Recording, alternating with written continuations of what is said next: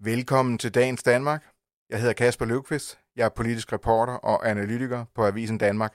Det er mig og den øvrige redaktion, der har udvalgt dagens fire historier til dig. Hver nat kommer smerten fra et nyt sted, synger en af nullernes allerbedste sangskrivere, Jason Molina. Og hver nat, hver uge, hvert år, hvert år 10, kommer den militære trussel mod vestlige demokratier fra et nyt sted. En gang var det konkrete trusler fra Østblokken og Sovjetunionen, som man skulle værne sig mod med ubåde, jagerfly og kamptropper.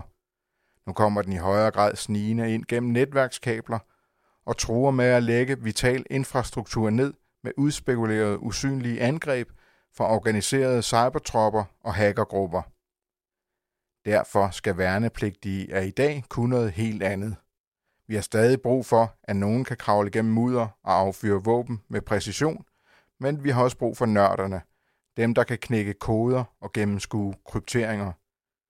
Lige nu har vi kun cyberværnepligtige på forsøgsbasis, men det vil forsvarsministeren nu gøre permanent.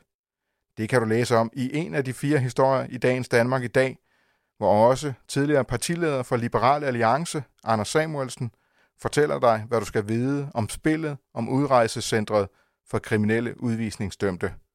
Og husk så lige, mandag fylder Bob Dylan 80 år.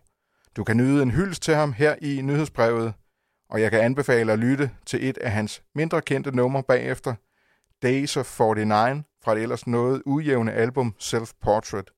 Det vil jeg selv gøre. Det bliver man nemlig i godt humør af. Forsvarsminister Trine Bremsen vil have uddannet flere cybersoldater i fremtiden, og derfor skal cyberværnepligten, der i øjeblikket er et forsøg, gøres permanent. Det siger hun til Avisen Danmark. Årsagen er, at cybertruslen vokser hver eneste dag, og hvis vi i fremtiden skal undgå hackerangreb, der lægger vores strømforsyninger, hospitaler og andre kritiske infrastrukturer ned, er det nødvendigt at opruste vores cyberforsvar. Her er cyberværnepligten en vigtig brik, mener forsvarsministeren, der om få uger også vil præsentere et cyberudspil på 500 millioner kroner. Det er dog langt fra nok at gøre cyberværnepligten permanent, mener ekspert Jan Lemnitzer. Han vurderer, at vi burde tidoble antallet af cyberværnepligtige med det samme. Når beslutningstagere vil tage en upopulær beslutning, overvejer de først, om modstanden vil være mere organiseret end dem selv, hvad enten de er bevidste om det eller ej. Det skriver tidligere formand for Liberal Alliance og udenrigsminister Anders Samuelsen i denne kommentar.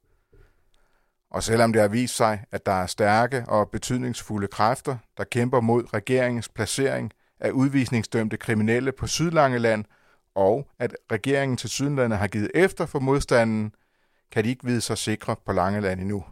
Spillet er ikke forbi, og det kommende kommunalvalg vil forpeste hele processen. Selvom der kommer mange nye grønne biler på de danske veje, er der stadig langt til regeringens ambition. Afstanden bliver ikke mindre af, at EU og flere forskere sår tvivl om, hvorvidt hybridbiler bør indgå i puljen af grønne biler. Men hvorfor holder vi danskere os tilbage trods favorable afgifter på elbilerne? En professor peger på, at både økonomi og bekymringer om teknologi og ladeinfrastruktur får os til at vente. Den gode nyhed er dog, at udviklingen mod flere elbiler vil være selvforstærkende, for både pris og usikkerhed falder efterhånden, som elbilerne indtager vores veje. 80 år er han nu, eller lige om lidt, mandag er den runde dag.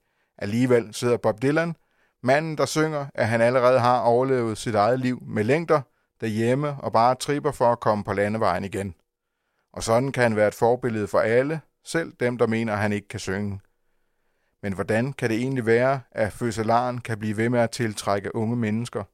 Det giver Dagens Danmark syv gode bud på i denne artikel. Det handler blandt andet om uforudsigelighed, mystik og fraværet af nostalgi. Du kan dykke videre ned i alle historierne i dagens Danmark ved at trykke på linkene her i nyhedsbrevet, eller du kan gå ind på avisen Danmark.dk. Tak for nu, og på genhør i morgen.